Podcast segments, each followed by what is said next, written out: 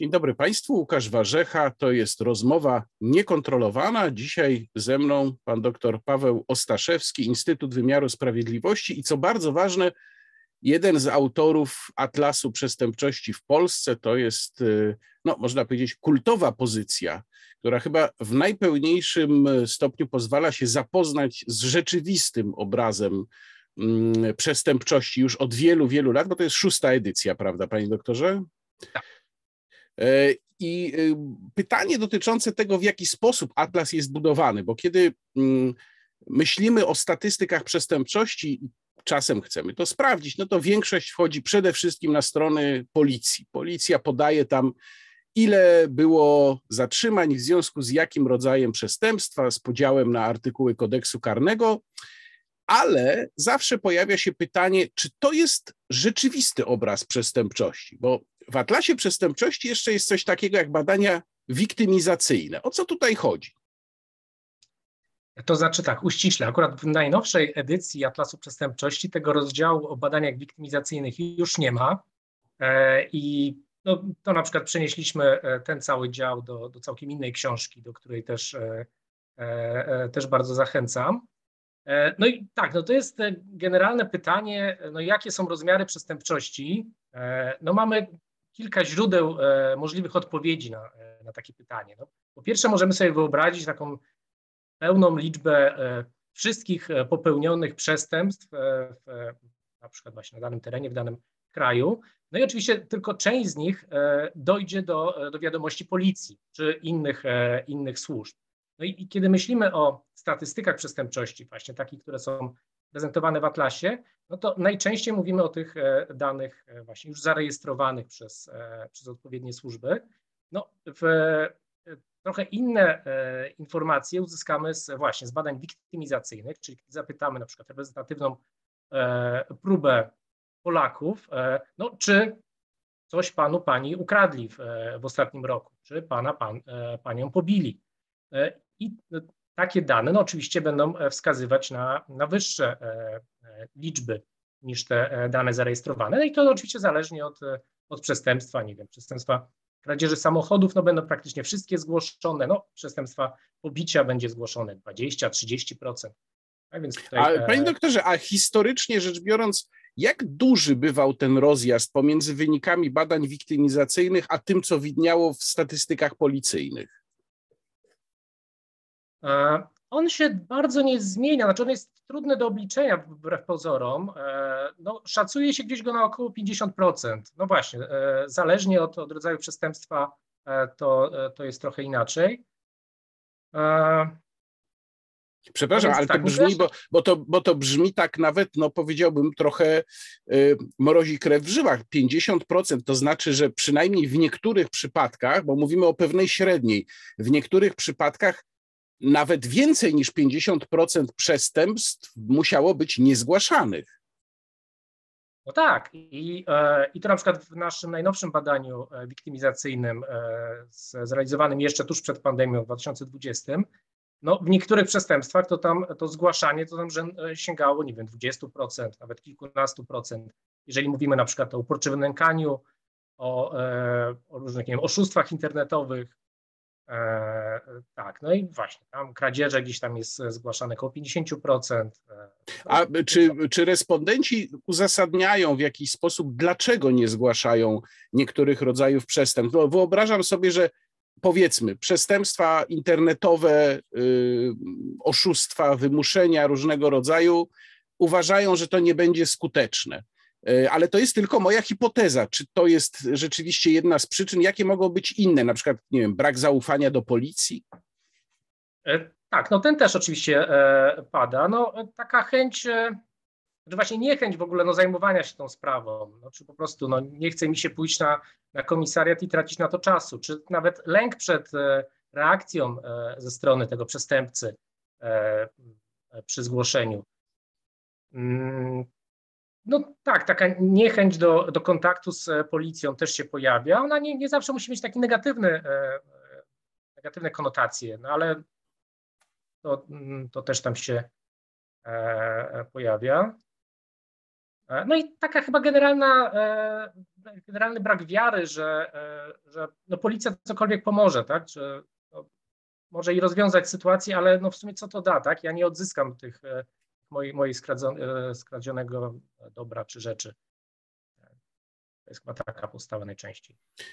Y, a jakie są y, w tej chwili najważniejsze, najbardziej dostrzegalne z Państwa punktu widzenia, czyli badaczy zajmujących się przestępczością, tendencje, jeżeli chodzi o przestępczość w Polsce? Gdybyśmy wzięli pod uwagę ostatnie kilka lat, które były też no, bardzo nietypowe, bo przecież mieliśmy lockdowny, mieliśmy epidemię, teraz mamy z kolei wojnę na Ukrainie. Tutaj powstaje pytanie, czy coś widać w statystykach charakterystycznego dla tych właśnie nietypowych czasów, nietypowych momentów.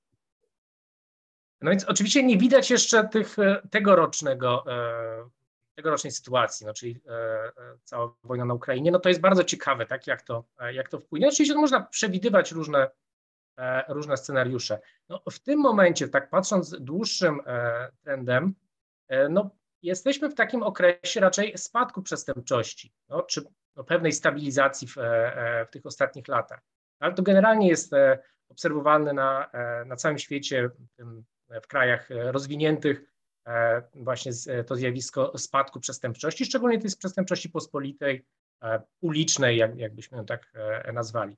No więc, no więc tak, w tym ostatnich 20 latach, no to, to taka przestępczość przeciwko mieniu nam spadła no, kilkukrotnie. Niektóre, niektóre przestępstwa to i nawet po dziesięciokrotnie. Tak, A jakiego, jakiego typu przestępstwa zanotowały taki duży spadek? No, na przykład kradzieże samochodów, na przykład rozboje, e, włamania, no nie aż taki duży, ale też kilkukrotny. E, kradzieże też, tak? Nie, no, nie, aż taki, e, nie aż taki duży. E, no więc wydawałoby się, że w sumie te takie naj, najbardziej dotykające, czy takie naj, e, najbardziej uciążliwe dla, E, e, dla społeczeństwa. E, no, to oczywiście nie jest tak, że ta rzeczywistość nie znosi próżni. Wchodzą inne przestępstwa, takie bardziej nowoczesne, wykorzystujące nowe technologie to miejsce, ale one, no, na przykład oszustwa, tak, to jest jedno z niewielu przestępstw, które, które rośnie w ostatnich latach. No ale e, skala to, to, to nie jest jakby tak jeden do jednego, tak? To nie jest tak, że to e, zastępuje w pełni, tylko rzeczywiście ta, ta, ta spadek przestępczości przeciwko mieniu jest, e, jest rzeczywisty, wyraźny. Tak samo przestępczość przeciwko życiu i zdrowiu, czy jakieś takie zwykłe pobicia, bójki uliczne, one też bardzo wyraźnie spadły. A skoro wspomniał Pan o, o kradzieżach samochodów, to jest ciekawy przykład, dlatego że ja no też padłem dwukrotnie ofiarą e, kradzieży samochodu. Mieszkam pod Warszawą. To jest taki dosyć typowy teren, gdzie operują złodzieje, którzy polują głównie na japońskie marki. Taka specyfika tego regionu e, na tle Polski. Natomiast e, obserwowałem też w związku z tym bardzo uważnie te statystyki no i to wygląda zastanawiająco, bo rzeczywiście jak porównać to z latami tam 90. czy nawet 2000 jeszcze, to ten spadek jest bardzo wyraźny, ale on się w pewnym momencie zatrzymał, a nawet odnotowujemy pewien delikatny, ale jednak wzrost. I pytanie brzmi, dlaczego? Czy to jest już taki poziom, który musi zostać, po prostu nie da się pewnych przestępstw bardziej zwalczyć? Czy może jest tak, że znów ta przestępczość zacznie się rozwijać, nie dochodząc może do tego poziomu z lat 90., ale okoliczności są takie, że, że znowu ten typ przestępstwa z jakiegoś powodu stał się i stanie się znacznie popularniejszy niż był na przykład dwa lata temu czy trzy. No to byłoby w dużym stopniu takie wróżenie z fusów. No ja bym tego nie przewidywał, no bo jednak wszystkie dane pokazują, że e, no i po pierwsze jest coraz trudniej ukraść samochód, e, coraz trudniej e, spieniężyć jego w całości lub, lub w częściach, bo to jednak zabezpieczenia czy poszczególnych właśnie części, czy całych samochodów się cały czas się rozwijają. Bardzo się zmienia profil kradzionych samochodów. I to rzeczywiście to, kiedy mieliśmy ten szczyt w latach 2000, no to były kradzione samochody, no takie najpopularniejsze. No, w gruncie rzeczy też, e, też nie najdroższe. E, w tym momencie no, oczywiście jest duża specyfika, tak? Kradzione są właśnie japońskie samochody, dużo częściej kradzione na części niż, niż w celu sprzedaży jego jako, jako całego samochodu. No więc tutaj też te, te zmiany, no właśnie w, w zakresie zabezpieczeń tutaj wpływają na, na to zjawisko. Mm, no ta kradzież też zaczyna e, wymagać e, dużo większych e, umiejętności, czy, czy w sumie sprzętu specjalistycznego, który no też jest drogi. I, I też kojarzę takie, takie badania dotyczące samych właśnie złodziei, złodziei samochodów, także oni no, muszą inwestować w sumie duże pieniądze tak, w, ten, w ten sprzęt do, do kradzieży.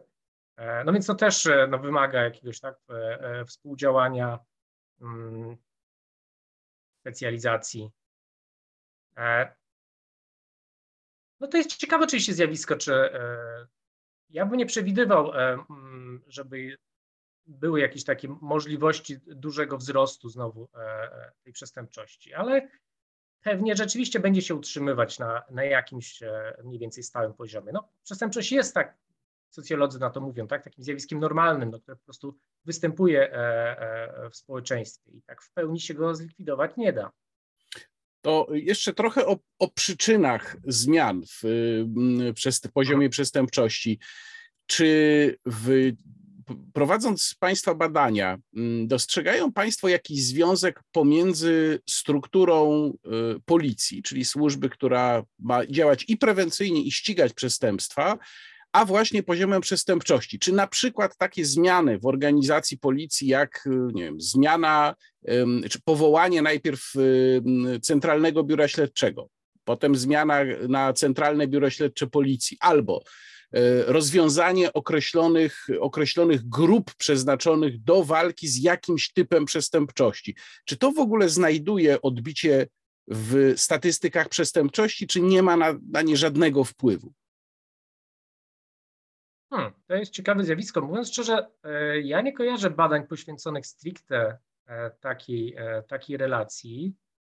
No tak na szybko, według mnie nie powinno tu być dużego związku z takimi no, najszerzej rozumianymi statystykami przestępczości.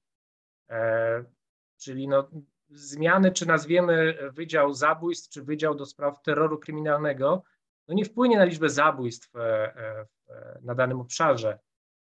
Mm. Może, no oczywiście takie e, zajęcie się pewnymi problemami, na przykład przestępczością narkotykową, no to tak, to, to wpływało na, na zmiany, tak? Czyli nagle jak e, policja e, chce się zająć posiadaniem narkotyków, no to, to będzie wykrywała więcej tych, tych przestępstw. Czy jak będzie większy nacisk na, na kontrole drogowe trzeźwości, tak, no to to w pewnym takim e, pierwszym momencie e, tak, takiej zwiększonej liczby kontroli, tam rzeczywiście no, wykrywali więcej przestępstw prowadzenia pojazdu pod wpływem alkoholu. No tylko to potem, no to też jest ciekawe, to można, można na przykład właśnie badać też takie relacje, na przykład właśnie ta, ta liczba kontroli z, z później przestępczością. I na przykład w tym, w tym akurat zakresie, może on jest E, tutaj taki najbardziej reprezentatywny, e, no to na przykład pokazują dane, że, że ten spadek e, liczby prowadzenia pojazdu pod wpływem alkoholu no jest taki rzeczywisty, tak? Czyli on rzeczywiście, ta liczba spada, pomimo tego, że liczba kontroli drogowych trzeźwości wzrosła no wielokrotnie. Więc no tutaj tak czysto statystycznie patrząc, tak, to też nie jest tylko ten problem, że tylko część jakby wierzchołek gór lodowych gdzieś tam wykrywamy. Jeżeli chodzi o ten przestępczość zorganizowaną, e, czyli właśnie te, te biuro, e, e, się nazywa, tak, biuro śledcze policji, no to tu pewnie też może to tak działać, tak? Im więcej sił i środków poświęcimy na jakąś bardzo specyficzną przestępczość, no to, to tam ta skuteczność policji będzie większa. No tylko znowu, tak, przestępczość zorganizowana jest, jest w sumie bardzo rzadka w, w całej skali polskiej przestępczości. No więc to na takie generalne statystyki aż tak nie będzie wpływać. No, na takie szczegółowe, ile tam grup przestępczych e, e, e, policja wykrywa czy zarejestrowała, no to tak. A jak wygląda zależność przyczynowo-skutkowa pomiędzy surowością kary, a danym rodzajem przestępstw. I tu podam przykłady. Pierwsza sprawa, no mamy w tej chwili dyskusję o zmianach w kodeksie karnym i tam jest kilka kontrowersyjnych punktów. Jeden dotyczy przypadku pojazdów, w przypadku, no mówię już w uproszczeniu, pijanych kierowców, oczywiście tutaj moglibyśmy w szczegółach dyskutować, y, jak to wygląda. Druga kwestia, przeciwko której protestują z kolei stowarzyszenia zrzeszające handlowców. To jest podwyższenie kwoty, od której kradzież ma być przestępstwem, a nie występkiem, czyli z 500 do 800 zł. I tutaj jest obawa, że bardzo to podniesie y, liczbę kradzieży w sklepach. No i z kolei mieliśmy od wielu, wielu lat, bo to przy okazji tworzenia mm, obecnego kodeksu karnego, czyli druga połowa lat 90., mieliśmy dyskusję o tym, czy należy i jak należy wysoko ustawiać granice kar dla zabójców i czy to w ogóle będzie miało działanie odstraszające. Jest takie no, trzy różne kategorie spraw, ale zawsze ta, ta dyskusja jest, czy tu istnieje jakaś zależność, czy to wychodzi w badaniach w jakikolwiek sposób. No, większość kryminologów e, e, będzie twierdziło, że, że nie, że, że tutaj nie ma takiej prostej e, zależności. Zwiększenie surowości no, nie, nie ogranicza przestępczości. Oczywiście ta relacja jest, jest też taka wielostronna, no bo no właśnie nawet tego typu gdzieś wyniki też wychodziły, że no jeżeli zwiększymy jakąś surowość karania za, za dane przestępstwo, no to policja zaczyna uznawać to przestępstwo za za poważniejsze, takie, którym bardziej należy się zajmować, więc właśnie mogą na przykład e, gdzieś tam e, te e, swoje siły też skierować na, na tą przestępczość i, i wtedy rzeczywiście wykrywać więcej takiej, takiej przestępczości. Kojarzę jakieś takie pojedyncze badania amerykańskie, które no gdzieś tam sugerują, że jest minimalny związek z tej surowości, takiego zwiększenia surowości z, z ograniczeniem przestępczości. No ale jest też bardzo dużo, które nie wykazują takiego, e, e, takiego związku. Mm, no tutaj raczej jednak e, całe środowisko naukowe no, będzie twierdzić, że te zmiany nie, te teraz proponowane nie, nie ograniczą przestępczości, nie, nie, nie wpłyną. Jeżeli mówimy o zabójstwach, no to one tak są tak rzadkie i motywy ich popełniania są najczęściej e, no, w żaden sposób nie zaplanowane, tak? To nie jest e, coś, to nie jest racjonalna, ta koncepcja racjonalnego przestępcy tutaj w większości przypadków nie działa, więc, więc to, czy, czy to zagrożenie będzie 15 lat czy, czy 30 lat, to najpewniej nie będzie wpływać na takie myślenie tego sprawcy, czy, czy popełnić to przestępstwo, czy, czy nie popełnić. E, jeżeli chodzi o to prowadzenie pojazdu pod wpływem alkoholu, to, no to też jest ciekawe. E, e, tam były próby z, sprawdzenia, to też przed paru ładnych lat był ten projekt tych takich sądów 24-godzinnych czy tam 48-godzinnych, takiego postępowań przyspieszonych. No i to, to nie wpłynęło na, na ograniczenie przestępczości tej konkretnej. Ona tak w sumie później zaczęła e, e, powoli systematycznie spadać, bez w sumie takiego bardzo wyraźnego jednego punktu, który, e, który by tutaj miał, miał wpływać. Jeszcze trzeci, jaki był rodzaj przestępstw? Y, to chodziło o planowane podwyższenie granicy, od której kradzież stanie się przestępstwem, a, a przestanie być występkiem. A, i tutaj też są e, ciekawe wyniki, no takie e, jakościowe, tak, takie na przykład wywiady ze złodziejami. Tak, i oni w większości mówią, no nie, no nie planujemy tego w ten, e, e, w ten sposób, tak, jak, jak idę kraść w sklepie, no to, e, to staram się ukraść no, jak najwięcej, czy jak najmniejszych rzeczy, jak dana golarka czy inne tak, urządzenie kosztuje trochę więcej, no to, to też będzie się starał je, je zabrać. No, to też jest tak, że nie możemy zapominać o tym, że e, nawet poniżej tej granicy, teraz 500 zł, tak, w planowanej tej e, nowelizacji 800 zł, no to dalej e, ten czyn spotyka się z reakcją. Tak? Czy to, no bo dalej to jest wykroczenie i, mm, i ono może się spotkać nawet z bardzo podobną reakcją, bo tu na przykład po jednej stronie i po drugiej stronie mamy jakąś karę finansową, tak, karę grzywny. Za te drobne przestępstwa też sprawca może w sądzie karnym, czy tym e, do spraw przestępczości dostać karę jakąś tam bardzo niską grzywnę, nie wiem, 500 zł, tak? I, i taki sam może dostać mandat od, od policji, tak, na miejscu za, no bo popełnił to wykroczenie kradzieży. Więc oczywiście statystycznie to, e, to ograniczy przestępczość w tym znaczeniu, że no ta część przestępstw tak, z tej granicy 500 zł do 800 zł no przejdzie do statystyki wykroczeń. Ona oczywiście będzie w statystyce, no ale tej drugiej, tak, tej, którą w sumie mniej się e, interesujemy, może niesłusznie, e, no ale tak, no, też jakby można dotrzeć do, do informacji o, o tych czynach. Jedna sprawa, która przy tej okazji mm, przychodzi mi na myśl. To jest taka y, stara dyskusja, no stara, ale wciąż aktualna, bo ona też właśnie przy mm, tworzeniu obecnego kodeksu karnego u jego podstaw się toczyła.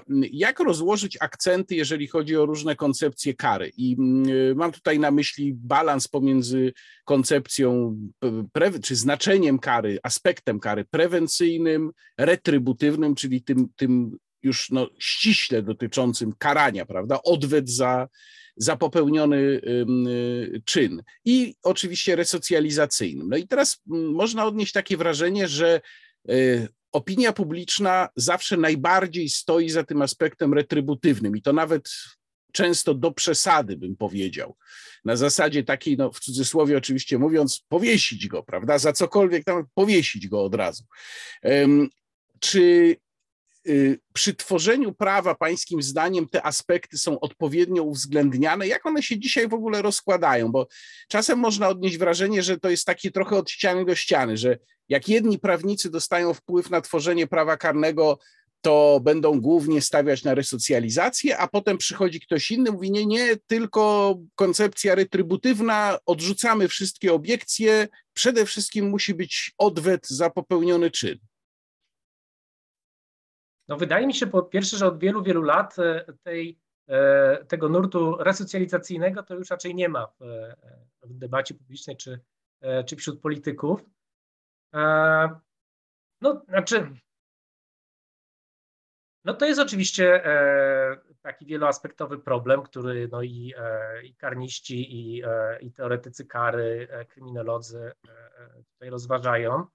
No, ja na to patrzę tak bardzo utylitarnie, czyli rzeczywiście no, patrząc na, na dane, co działa, co, e, co nie działa. E, no i w gruncie rzeczy e, tutaj refleksja nie jest pozytywna, bo w sumie, że mało działa. Tak? I nie działają te, to, to myślenie retrybutywne. Resocjalizacja no też w bardzo niewielkim albo bardzo takim wybranych, w niewielkim stopniu w wybranych aspektach oddziaływanie takie ogólnoprewencyjne na, na całe społeczeństwo, no, czyli pokażemy społeczeństwu, że, że coś jest złe. Tak? No, bo to jest w sumie taka e, jedna z podstawowych e, ról e, prawa karnego. No, pewnie to działa, tak? tylko e, no, po pierwsze nie sprawdzimy tego dokładnie, czy teraz, nie wiem, zlikwidujemy e, szereg przestępstw, e, żeby sprawdzić, czy to zadziała rosnąco na przestępczość, no i znowu pewnie nie, też nie zadziała w ten sposób, no bo mamy jeszcze całą kulturę, która też mówi nam, no, co jest dobre, co jest, e, e, co jest złe, tak? To prawo też, też nie działa tutaj w próżni. Mm. Ale to jest bardzo, przepraszam, pesymistyczny wniosek, co pan powiedział, że w zasadzie, w zasadzie niewiele działa. No, ale to, to znaczy co, no, likwidujemy kodeks karny? Oczywiście wiadomo, że nie, natomiast rzeczywiście brzmi to pesymistycznie bardzo. No tak, tak, no ale no, no takie, są, e, takie są dane. E, no oczywiście, że nie zlikwidujemy kodeksu karnego, no bo to jest to myślenie, no ale e, co będzie, jak, jak nie będzie kodeksu karnego, tak? No pewnie będzie jeszcze gorzej. No chociaż znowu, tak, nie mamy danych, żeby, żeby stwierdzić rzeczywiście, że to, to jest prawda. To mm. teraz pytanie o bardzo ważną sprawę, która Myślę, że wiele osób sobie to pytanie zadaje. Kwestia y, ewentualnego wpływu naszej sytuacji ekonomicznej na przestępczość. Y, inflacja, y, ludzie ubożeją.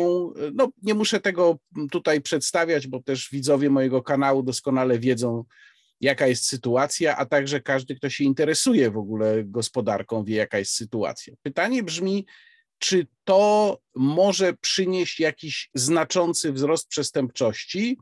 No jak spojrzymy na mm, sytuację Polaków na przykład w latach 90., ona była słaba ekonomicznie wtedy, no przestępczość też była wyższa. Pytanie, czy to jest tylko korelacja, czyli występowanie w jednym momencie, czy tutaj jakiś związek przyczynowo-skutkowy zaistniał. W każdym razie no, wiele osób y, wiąże takie anegdotyczne informacje napływające głównie z policji o wzroście mm, pewnego typ, pewnych typów przestępstw, takich najbardziej pospolitych, typu właśnie kradzieże, właśnie z pogarszającą się sytuacją ekonomiczną. Czy można mówić o takim związku?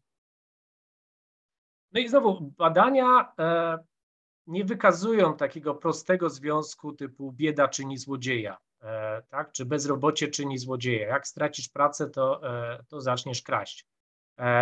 Są, czyli te, te przemiany, które na przykład mieliśmy w latach 90., one Mm, oczywiście wiązały się z, z ubożeniem e, relatywnym części e, społeczeństwa, no ale też e, szybkim bogaceniem się no, innej części społeczeństwa. I to ten aspekt, czyli takie zwiększenie zróżnicowania ekonomicznego, no jest najczęściej wiązany z, ze wzrostem przestępczości. No, czyli kiedy no, w takiej teorii napięć, czy kiedy ci, którzy no, mają mniej, widzą, że inni mają więcej, tak? Czy na przykład, e, że kultura mówi, że to warto mieć więcej, tak? Lepsi są ci, którzy, e, którzy mają jakieś dobra, e, no a, a jednocześnie ci potencjalni sprawcy czują czy widzą, że, że tych dóbr w legalny sposób nie mogą osiągnąć. Więc rodzą się właśnie wtedy takie większe napięcia też, czy jakieś właśnie społeczne. No i to jest w sumie według mnie największe ryzyko, które, e, które teraz e, e, też mogłoby doprowadzić do, do jakiegoś wzrostu przestępczości. Mm, no i to jest, to jest oczywiście pytanie, czy, czy, czy do niego doprowadzi, czy rzeczywiście będziemy mieli aż taką, taki dynamiczny wzrost zróżnicowania tego ekonomicznego. No bo jeżeli właśnie wszyscy by się biednieli porówno, no to no tu byśmy, ja bym nie przewidywał jakiegoś e, takiego wyraźnego e, e, e, wzrostu przestępczości. No, nie powiedzieliśmy o zmianach e, demograficznych, które też tu są bardzo e, istotne. No, czyli starzeje nam się społeczeństwo, wyraźnie nam się zmniejsza ten udział grupy no, w kryminologii nazywanej takiej szczególnego ryzyka, czyli naj, najmłodszych mężczyzn, nie wiem, od 16 do 24 roku życia, no właśnie, jeszcze szczególnie z tym naciskiem na mężczyzn, E, z jakichś właśnie takich bardziej e, e, zmarginalizowanych grup, czy z jakimś właśnie takim z większym tym, tym problemami takiego legalnego zarobienia. No i to, to był problem na przykład właśnie lat 90., czyli też większe bezrobocie. No teraz na przykład bezrobocie jest, jest bardzo niskie. Więc, więc tu na, to, to, to w jakiś sposób powinno zabezpieczać przed, przed takim dużym wzrostem przestępczości. Mm, no, mamy też jakieś, ciekawe. Czy są jakieś, y, jakieś przesłanki do tego, żeby prognozować, jaki wpływ może mieć y, duża imigracja do Polski. Oczywiście mówię tutaj o przede wszystkim o uchodźcach z Ukrainy, ale nie tylko, dlatego że no, są tacy, którzy uważają, że w ogóle jesteśmy już wielokulturowym czy wieloetnicznym społeczeństwem. Ja się akurat z tym nie zgadzam, patrząc na statystyki, ale faktem jest, że mamy u siebie bardzo wielu obcokrajowców, a teraz oczywiście po 24 lutego dużo więcej. I znów pytanie, czy to w jakiś sposób może wpłynąć na przestępczość? No, tu oczywiście e, migracja e, no, w pewnym stopniu wpływa na, e, na przestępczość. Tu musimy mieć e, jednak na uwadze, że, że ta, ta migracja e, tegoroczna do, do Polski jest bardzo specyficzna, czyli E, nie, nie przyjeżdżają do nas no, ci potencjalnie naj, e, najbardziej dotknięci ryzykiem popełniania przestępstw, no, czyli nie przyjeżdżają młodzi mężczyźni, tylko przyjeżdżają kobiety, młodsze lub starsze i dzieci, no, czyli osoby, które tej przestępczości popełniają zdecydowanie mniej. Mm, więc, więc oczywiście ja bym bardziej prognozował, że, że taka migracja może wpłynąć na, na wzrost właśnie wiktymizacji tych osób, które przyjeżdżają, no bo one będą w, w gorszej sytuacji, nie wiem, łatwiej będzie oszukać, może też okraść, tak, w tych sytuacjach wszystkich przenoszenia się z, z miejsca na miejsce. Więc e, w jakim stopniu e, to pewnie e, no, część przestępców wykorzysta tą, tą okazję i, i jakiś wzrost przestępczości będzie widoczny.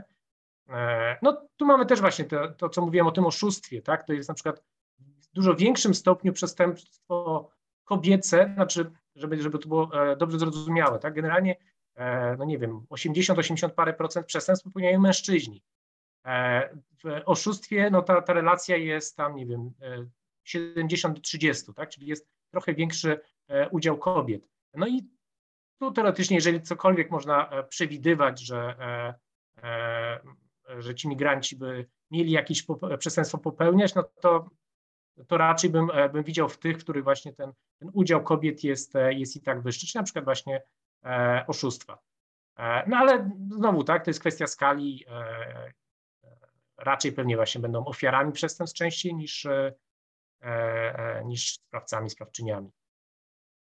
No, z, tym, z, z imigracją się wiążą też kwestie różnic kulturowych. Ja zastanawiałem się na przykład, czy ta fala, oczywiście nie chcę tutaj mm, brać pewnego faktu medialnego za, za wyznacznik statystyczny, ale e, fala tych problemów z kierowcami jednej z firm organizującej przewozy i ci kierowcy, no rzeczywiście byli właściwie chyba wszyscy imigrantami pracującymi w Polsce i pochodzili e, z regionów no, daleko na wschód od nas.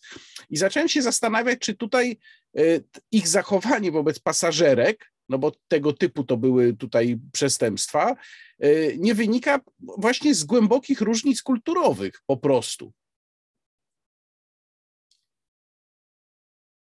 No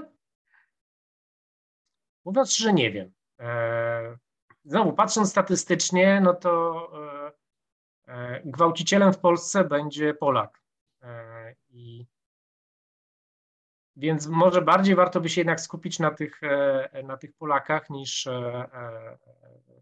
niż tych migrantach. Chociaż no to oczywiście też, też ten aspekt można badać, ale no nie wiem, tak mówiąc, że tutaj nie mam jakiejś, jakiejś wiedzy. E, no bo to rzeczywiście można by sprawdzić bardzo dokładnie, czy tam rzeczywiście no, e, dokładnie wszyscy tak, byli obcokrajowcami, czy, e, czy żaden Polak, taksówkarz, czy inny kierowca. Z tego co pamiętam, bo tu policja udzielała informacji, nie, nie było w tej grupie Polaków.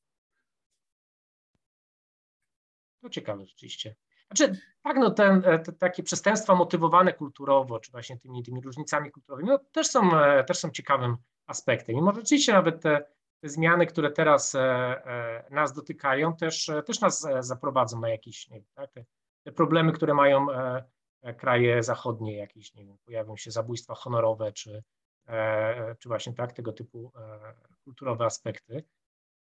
Pewnie można to, to też przewidywać, no ale no, na razie to będzie bardzo, bardzo marginalna skala, jeżeli będzie w ogóle. Panie doktorze, na koniec prośba, żeby pan powiedział, co najciekawszego znajdą y, czytelnicy szóstej edycji Atlasu Przestępczości. Co tam się wybija, co jest jakimś wiodącym tematem lub y, jakimś nowym znaleziskiem badawczym? E, no to jest dla mnie trudne pytanie, bo za, za długo siedzę w tych, e, w tych danych. E, znaczy, według mnie Atlas Przestępczości, te statystyki e, no, są pewnym obrazem też tych przemian e, społecznych, które, e, które obserwujemy. No niektóre są dosyć banalne, czyli rośnie nam przestępczość internetowa, czy, czy taka związana z, z komputerami. Bardzo spada ta, ta przestępczość właśnie taka stricte uliczna, pospolita. No i to może byłby taki, taki aspekt, który warto, żeby on gdzieś tam pojawił się w, e, w przestrzeni publicznej. Także ta przestępczość no, e, nie jest aż tak dużym problemem, e, jak moglibyśmy myśleć. I rzeczywiście raczej jesteśmy w tym trendzie spadkowym niż, niż rosnącym. No to możemy sobie tylko życzyć, żeby tak zostało. Bardzo dziękuję za y, rozmowę. Moim gościem był dr Paweł Ostaszewski, mm, Instytut Wymiaru Sprawiedliwości i współautor Atlasu Przestępczości. Dziękuję bardzo, panie doktorze. Bardzo dziękuję. Łukasz Warzecha, rozmowa niekontrolowana. Kłaniam się Państwu. Do zobaczenia.